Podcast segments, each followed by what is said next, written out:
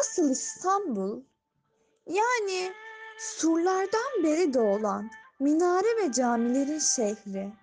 Beyoğlu, Boğaziçi, Üsküdar, Erenköy tarafları.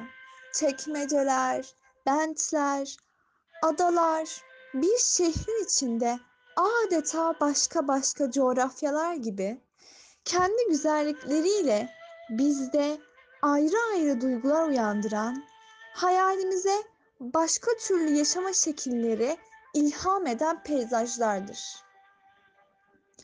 Onun için bir İstanbullunun gündelik hayatında bulunduğu yerden başka tarafı özlemesi çok tabidir.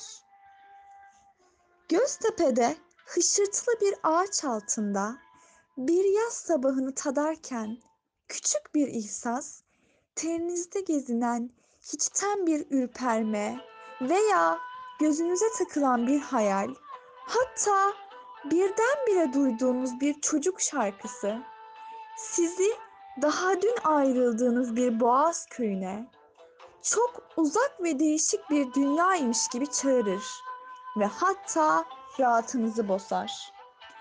İstanbul'da işinizin, gücünüzün arasındayken birdenbire Nişantaşı'nda olmak istersiniz. Ve Nişantaşı'ndayken Eyüp ve Üsküdar Behamahay görmeniz lazım gelen yerler olur. Bazen de hepsini birden hatırladığınız ve istediğiniz için sadece bulunduğunuz yerde kalırsınız. Bu ani özleyiş ve fırarların arkasında tabiat güzelliği, sanat eseri, hayat şekilleri ve bir yığın hatıra çalışır.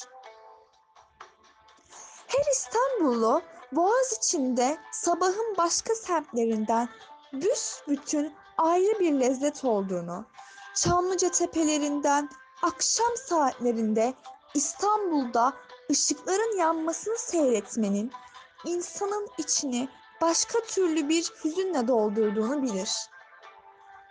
Mehtaplı gecelerde Boğaz ve Marmara açıkları ne kadar birbirinden ayrı ise Büyükdere Körfezi'nden 100 kilometre Sarıyer uzakları da öyle ayrıdır.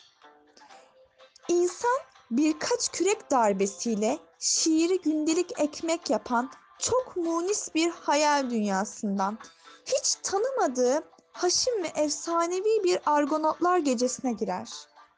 Çekmecelerde günün herhangi bir saati biraz ilerideki deniz kenarından çok başka şekilde güzeldir.